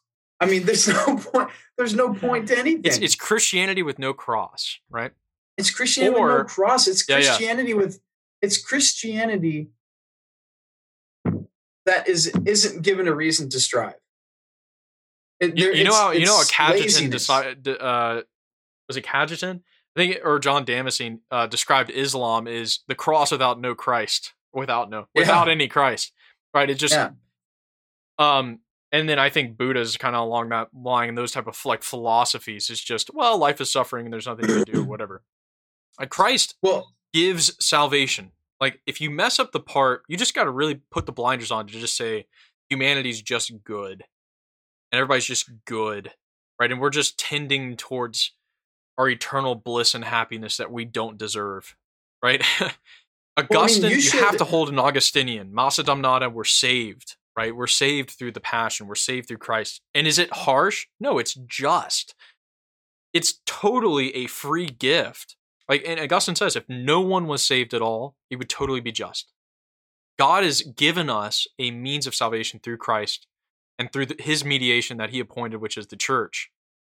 Like that's why we should have overwhelming gratitude and thanks, is because of the great gift. It's no. It's true the gift, I mean, the gift of his life, all that he's taught us. And because we're human, we have a fallen nature and we don't understand a lot of things. And that's a reason why that we're seeing this. Well, we've seen it before, but you know, now these days, like you said, that thing, how many people actually believe that it's the true presence? 39%. I mean, like what's the point like if you, you think about it that way don't even call yourself catholic like d- don't even you should be ashamed of yourself if you call yourself catholic. Like and and you know what? To me it's just i can't wrap my head around i mean w- w- tell me why somebody wouldn't want to believe that it's the true presence. Give me an example why somebody wouldn't want to believe. I mean, it does make demands on you. I mean, if you you really take it seriously, it's like, oh wow, that means I have to amend my life if I'm going to receive the Eucharist. Okay, that's the biggest reason, probably. and I think that's that's why it's sloth. been coupled with yeah, that's why it's been coupled. there you go. It's back to sloth. Yeah, it's coupled with not wanting to go to, go to confession. I think as well because if if the hierarchs are telling you there's no mortal sin, the hierarchs are telling you use oh. contraception, and the hierarchs are telling you, um, you know, don't worry about uh, whatever. You can do mortal sin. You can you know, view uh, just all whatever, and none of that's really sinful, then I think that I think once you decouple sin from the Eucharist, that's when you start to lead to disbelief. Oh, there was a perfect example. Peter Kreeft was talking about it. He said there was a um, a French atheist, this is back in late 1800s, who went to another famous French atheist and basically said he was both of them were fallen away Catholics, and he said to them, you know, he's the one French guy said to the other one, um, famous atheist, you know, I, I still feel as though I have some beliefs of Christianity that I'm just not getting past. And the other atheist said, um, I want you to go to mass and then uh, go and commit a mortal sin, commit a very something really bad, and then go and receive the Eucharist. And then you will completely not you you will no longer believe any of these things. but like you said, you said, said, that's and the, then that's the ultimate yep. blasphemy. Go, yeah, exactly. Say, I do not believe. Say, I this is just bread. I don't believe it at all. Do a heinous mortal sin and receive the Eucharist. That's the way to perfectly get yourself separated. And St. Paul talks about it in First Corinthians. You know, uh, he says some of you have become sick and some of you have even died because you've received the Eucharist under mortal sin. Do you not know that the cup that we share is a participation in the blood of Christ? The bread that we break is a participation in the body of Christ. This is, you know, the true body, blood, soul, and divinity of Christ, and you can't just approach it with this sinfulness. You have to be living the Christian life, right? And this is another reason why receiving communion, like, brings Catholics, if they take it seriously and they go to confession, it encourages you to live the Catholic life. And it's almost like you're you're receiving the graces through the Eucharist to live a Catholic life. When you fall, you go to confession, and it helps you to strive. It helps you to not become slothful. No, it's true. Yeah, I mean, we have all the tools given to us. We have all the tools. We just have to get out of this state of distress. You notice in the liturgy of the Eucharist, it says, and save us from all distress, right? Take away our anxiety we in an ever in- increasing technological world in a world where we have so many forces against us it is so easy to become anxious. Look we all have our own baggage right? We all have our own stuff that we go through. We go through some of us you know worse than others. But we have to realize that we have been given the tools to overcome it. We have been given the just the hardcore facts that we can overcome our struggles, we can overcome our difficult things if we truly believe and get off our butts and actually start working towards what we actually believe, our true belief. It's such a simple formula. We have all of it. You just have to go. Like you said, remember we were talking about confession. It's sad that a lot of places we only offer confession like on a Saturday at a certain time. I mean, if we really think about it, we should be having confession every single day. I mean, people need that. People long for that. Guys people in chat, guys who are watching, drop us in chat in the Twitch chat. Um, your experience with availability of confession. What does your local parish do? Is it Saturday afternoons? Is it before masses on Sundays? How available has confession been? And I'm talking about normal times, not Corona times. You can also let us know about Corona times we are watching chat, so we appreciate any comments, active involvement in our chat. Um, and uh, yeah, no, I mean, confession is such a such a vital weapon against evil. Oh my yep. gosh, it's yep. so it's such. I'm a... reminded of a quote by Saint John Chrysostom who said, "There's one thing the devil hates more than anything in the world." He said that's repentance. Yep. Because repentance yep. is the one thing that you know destroys the devil's power over a Christian is to turn to God in repentance and in contrition and go to confession. You enter that confessional, you know, and you look at the great saints, the great saints like priest saints, um, and even in, of recent memory. Look at Padre Pio. Look at Saint John Vianney. These guys were masters of the confessionals. They were in there all the time, right? Like Padre Pio would just spend hours and hours and hours, and there'd be people coming from all over France and Germany and Austria and Switzerland and Italy, all coming to just have a confession with this holy priest. Right? Like, where are the saints who are going to lead the charge of, of penance, right? One of the things that the Franciscans were meant to do as well is is um they were supposed to preach penance. That was one of the huge things, right? And the TORs as well. Uh, one of their main char- charisms is preaching penance. Um, and once again, there's no penance if you don't think there's original sin, and if you just excuse all sins, right? Why? What do you need to have penance for, right? Point in repenting for what we've done wrong. If you if don't believe you've done anything wrong, if we don't believe we've done anything wrong, yep. So look, we have all of these things available to us. The Eucharist, which you receive such wonderful graces when you receive it. Confession, you go in and you have a contrite heart because you know that you've done wrong. We always we do wrong all the time. Every single day we do stuff wrong.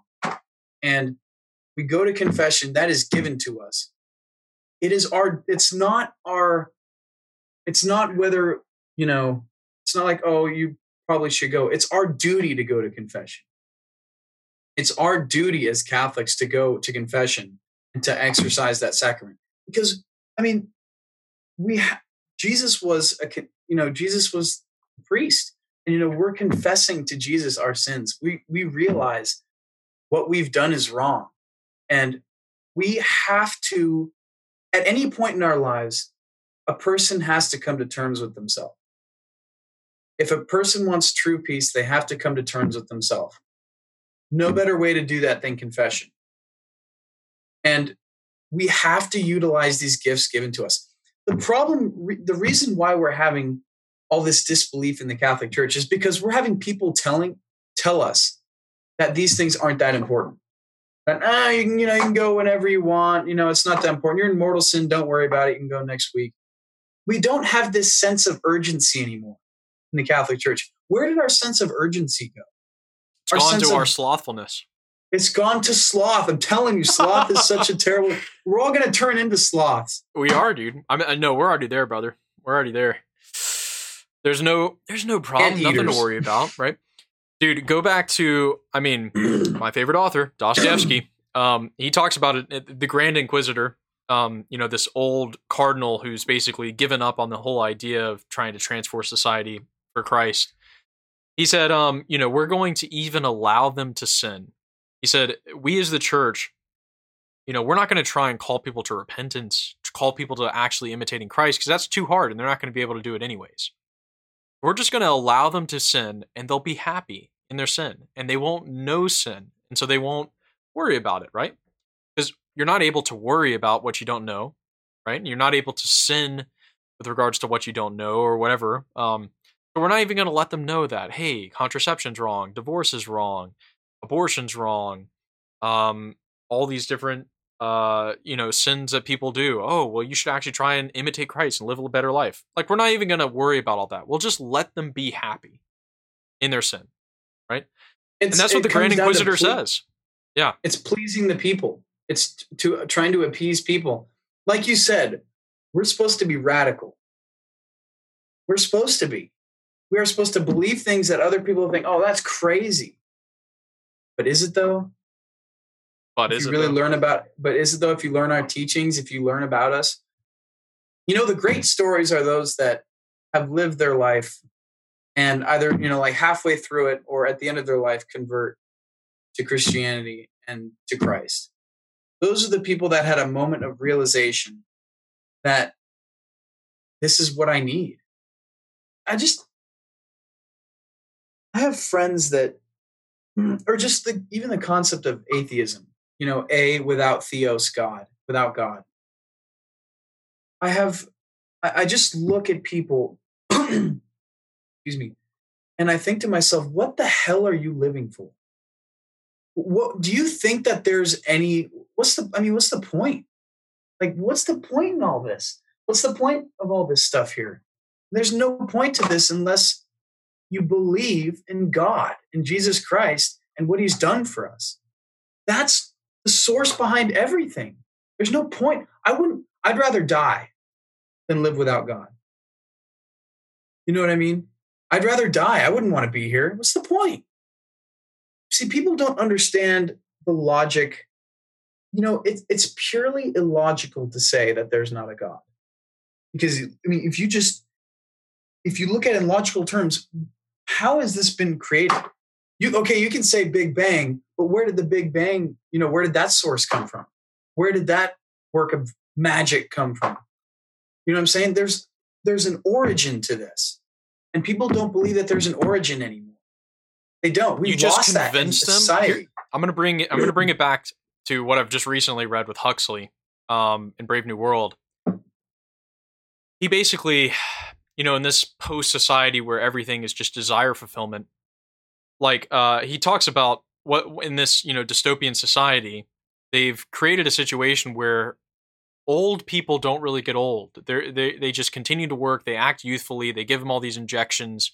They make them happy and they don't you don't get to see the signs of aging right and, and, it's a really interesting concept that you don't get like but he talks about we've eliminated the you know in old age you start to realize like the pleasures of the world start to not appeal to you as much and you start to think about god and about religion and about the fact that you know your life's ending and you start to think on these things as your body starts to decay the way that they solve people thinking about religion and thinking about god is just let that aging experience never really take place keep them vivacious, keep them young, keep them attuned to their desires till the very last breath. Let them just be seeking desire fulfillment.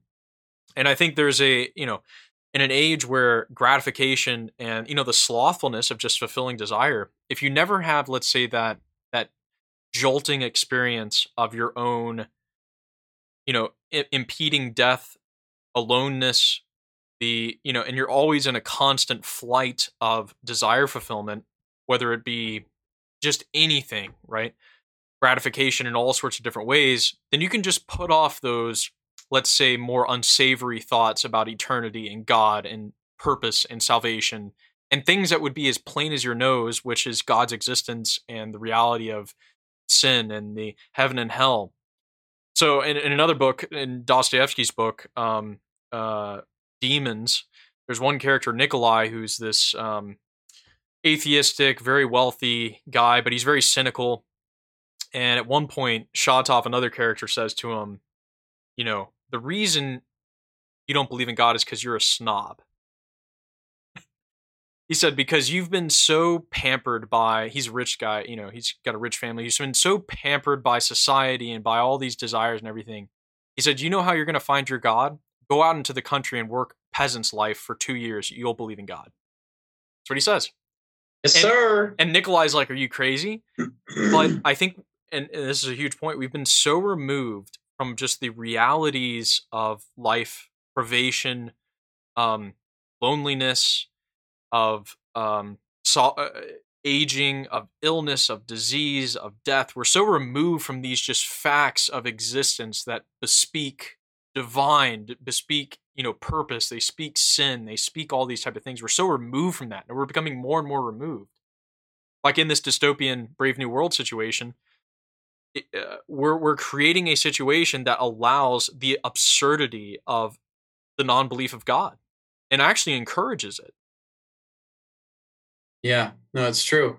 And yeah it, it's when you have these societies it all it points towards human pleasure. And you know that's something that is dangerous like it's it's it's sloth okay? Sloth. look we sloth. should just rename this stream dude, sloth dude, in big letters. i'm telling you bro. I'm telling you. Everybody right listening now. right now listen.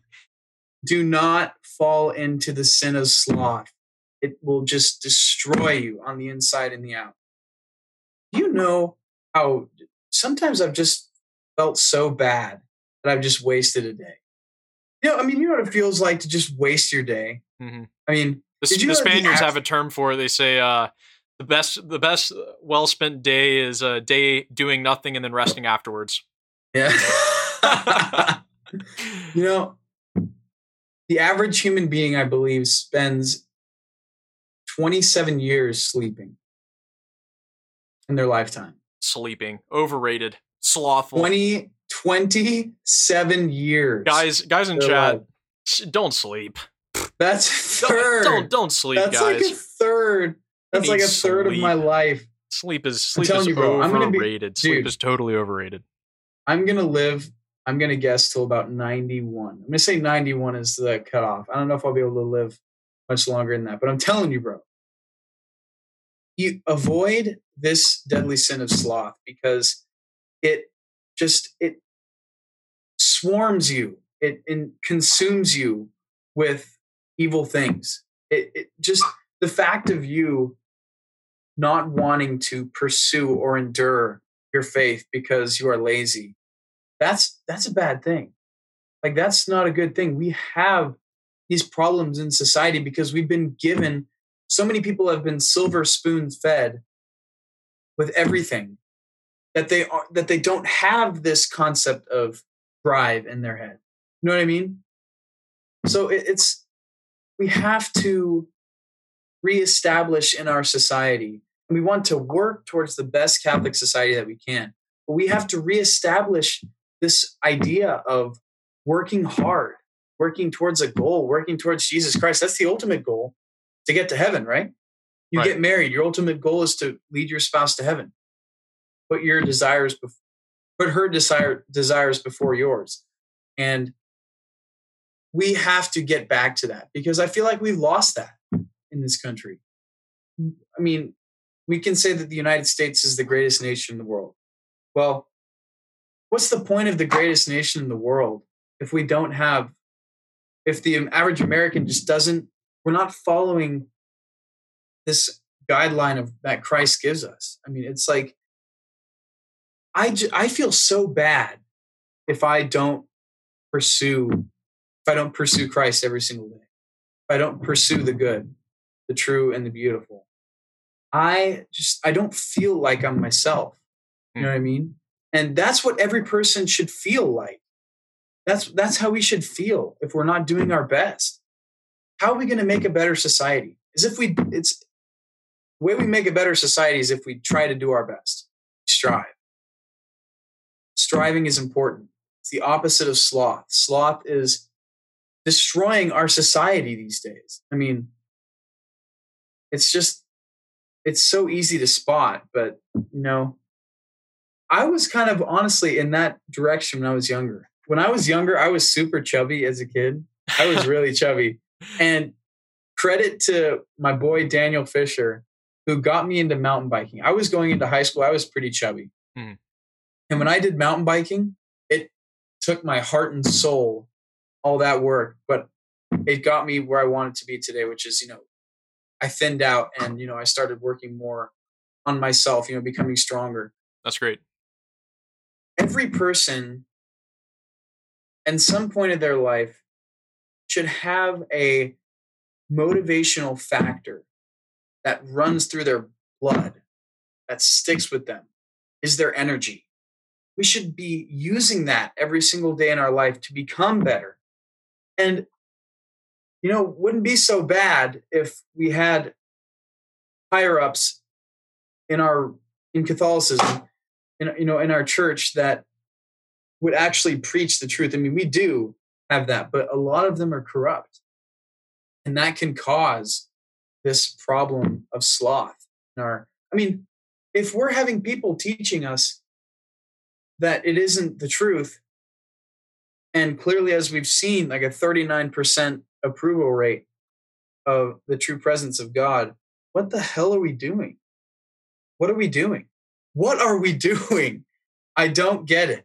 You know, and so it just comes to show that humans aren't perfect, but we need motivational factors. We need things to drive us. We need to strive. We need to be, you know, practice endurance and perseverance. Because if we do that, we will become the best people that we can be. And that's what we need. We we'll actually live in grace. like that. Yep. need people spitting in our face truth. that Seriously. would be nice. People spit on Jesus's face and he said, turn the other cheek. Okay. That is something that we need to use in our daily lives. Just this concept of believing in ourselves, but also turning away from the evil, turning away from the one that you know spits in our face, the evil one, turning away from those things that drive us into laziness. And we have the ability to do that. We just need to take that extra step. And like we said, all these sacraments, they're there for us. Why don't we use them? Let's use them. They're there. All the means so, are there for for yep, for Christ gave us the tools of salvation and of transforming the world into the kingdom of heaven. And um well, and, and tending towards the kingdom of heaven, right? And um it just makes you wonder. Yeah, I think I think what you pointed to with slothfulness is a very, very interesting point of like, why aren't we trying to save souls anymore? Why aren't the hierarchs trying to save souls? Why aren't we? I don't get it. I don't either. I don't get it, guys. We are I mean, we are hitting up on 15 minutes left. If you guys have some final thoughts, final questions you want to ask us, um, please drop them in chat. Don't be slothful. Type those epic questions out. Don't be slothful, people. I, I, think this is the that might that might be the the entire the the podcast. Don't be slothful. What are we doing? Okay, what we, we, we as the church don't be slothful in in like try in actually trying to save souls. You know, that would be that'd be quite nice if that was our mission once again instead let's, of being let's actually try to save Democratic souls, guys. Party prayer. yeah, it's a uh, but we but that's our duty, right? And, and the problem is a lot of people in society we don't realize what our duty is. We don't know where to start. You know what I mean? And look, there have been a lot of people in the world that are less privileged than us that haven't had to go that have had to go through very difficult things like trauma in their life, you know, like divorces or murder or rape or all these terrible things. We have to be sentimental towards them, but we also have to motivate them. We have to give them substance. We have to push them to something better. And um, that's something that it's our duty to do. We, we are given instruction by God Himself to evangelize this world. We have to do that. If the church won't, if the people, the higher ups, are teaching heresy, it's up to us then. It's yep. up to us to work it. Yep. There was a uh, a post. Um, Bishop Barron made some post about Junipero Serra and the falling down of statues, and um, the California bishops made some very uh, less than very slothful reply. Let's put it that way. It was just eh, it was just very light in, in terms of just Serra, you know, and somebody point pointed out like where were the why aren't the bishops standing up to this madness? Why why aren't the bishops saying anything about coronavirus in the church and masses and whatever else? And then Bishop Barron's reply was, "That's the laity's job." he he said he said just look at Vatican II. The laity are the ones who are supposed to be sanctifying the social order. And it's just like slothful, slothful, slothful. You know, sloth, sloth, like, and more sloth. Look, the laity aren't gonna can't step in a bishop's shoes and say, you know, take the firm stance against, and they can do their, you know, the laity are trying to do what they can, but like need leadership, and and this is, I mean, if you have a a company that has no leadership and you just basically say, you know, what do we represent as a company? And you say, uh, and the, the, the, the head, the CEO is like, you know what? That's the job of the workers to figure out. we don't have a common mission. We, we don't have a common mission. You guys figure out exactly what Be we stand slothful. for, what we stand against. Yeah, you as workers, you know, figure it out for yourselves how Just we're going to market products. Slothful. Just it's not the CEO's role to like you know lead you or guide you or just, any of that type of stuff. Just know, it's just, just know that uh, so just, stupid. Just know that uh, we, we, just don't don't make us look slothful, even though we aren't doing yeah. anything. It's don't don't make us look disagreeable or, or blame us for anything. You know, just like look and I, okay, I'll, I'll put this out there as well. Like it's it, you know it, the onus is not just on bishops not doing what they're supposed to do, which of course they, they seem not to be, but we need to sanctify the social order as well. And it and it starts with starts with us and starts with um trying to sanctify the temporal order as we can and become as holy as we can. And and and to Nick Larkin's point, as he said on the podcast numerous times, like, why do I need to know all this type of stuff? I can only control what's in my own control this particular time, in this particular place. Um, and so trying to cast the blame or cast whatever on others, I understand all that, but um, yeah, how are we going to get to a place where the church is proclaiming Christ, the cross, and the sacraments once again? I mean, that's that's the overarching question that I think everyone, you know, we have all these professors up to Franciscan and all these, uh, you know, all of us and, and other people who have just been like, what do we do? You know? How do we get back to a place where we're proclaiming the truth and actually demanding real Catholicism and like, you know, seeing not 40% seeing that 60% of American Catholics don't believe in the Eucharist. Like, how did we get to these tragic places? You can't just do more of the same. That's not how we solve any of these problems. Well, it's yeah, and you know the thing is, is how do we get back to the point where truth is a common occurrence? You know, our our society is just our society is just filled with lies. If you think about it, like we have some truth, but our society, a lot of it is just lies. How did we get to that point? why would society want to fill? Why would our society be structured with lies? You know what I mean? How how that doesn't logically that doesn't really add up because we want to be telling the truth to people. It's because we have a fallen nature and that we don't we don't strive to be the best that we can be. If we did, wouldn't be so bad if we had actual truth coming out in this society. You know what I mean? Yeah. It's just it's a it's a constant changing constantly changing idea that we can implement but we have to work for it and we have to work towards truth who doesn't want truth what is truth right who doesn't want truth you don't Why would want somebody truth. not want truth well eh, you can and uh, because I'm fresh off the heels of finishing Brave New It'll World. set you free, by the way. But maybe you don't want to be free. That's the that's the point that Huxley makes. Brave New World is if you can enter yourself into a situation where all your desires are just fulfilled, even if it's fake, um, and everything's just perfectly fulfilled and desires are perfect and whatever. Why? Who needs truth anymore? Who needs struggle? Who needs like it's an eternal slothfulness, right? It's you can enter into this state and um, he he sees it by psychosomatic drugs and other stuff. Um, and also abolishing families in this dystopian world. You you abolish mothers, you abolish fathers. Everyone's just made in a lab, and then no one marriage doesn't exist. Contra, you can only use contraceptives. It's a it's a really dystopian world. But in this dystopia, actually everyone is perfectly content, perfectly satisfied. All of their human desires are perfectly fulfilled but they're fulfilled falsely, right? They're not human anymore. They're not free to make decisions. Um, so yeah. and in that that situation, why why seek truth anymore? And I think you know we're not in that level, that pitch, that level of pitch. But I think in a lot of ways, if you know if you got your internet, if you got available food, which everyone has, and you got money, whether the government gives you or you work some job, um, and you can do whatever you want then why strive for truth? Why and and if we can push off death and push off illness, push off suffering far out of our our minds, out of our common experience, and you never experience death and you never experience illness and you never really experience the difficult parts of life and suffering, then you can just live in a non-pursuing of truth and just pursuing of fulfilling desire. Fulfilling desire.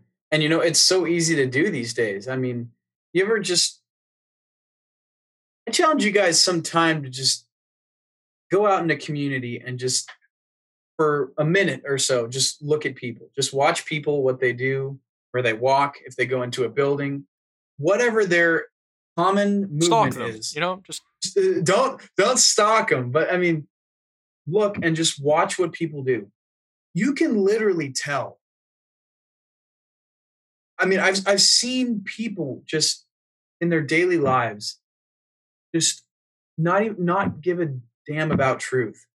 They just don't. They don't care about it. They don't want to know it. They don't they just have this idea in their mind that we don't need it. and and they won't know that they they won't know that they actually need it if they're not educated towards that. That's what we're talking about the educational system. Hmm. Common Core didn't help with all this liberal BS that they put in the education system. That didn't help. We elected, our country was dumb enough to elect somebody for, for two terms.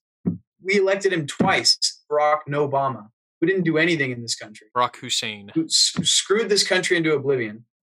Look, we elected somebody that messed up our education system. And it's just so it's so easy to spot when you know that people do not care about the truth. They don't care. I've seen it before, I see it all the time, just the way people conduct themselves. They don't have a desire to learn the true good. They're so in just swarmed with all these worldly desires, you know, all the money, all the money in the world that they can have. I mean, you just look at Hollywood. Take Hollywood, for example. I mean, you have those guys that stick out, right? Like Mark Wahlberg, who says he's Catholic.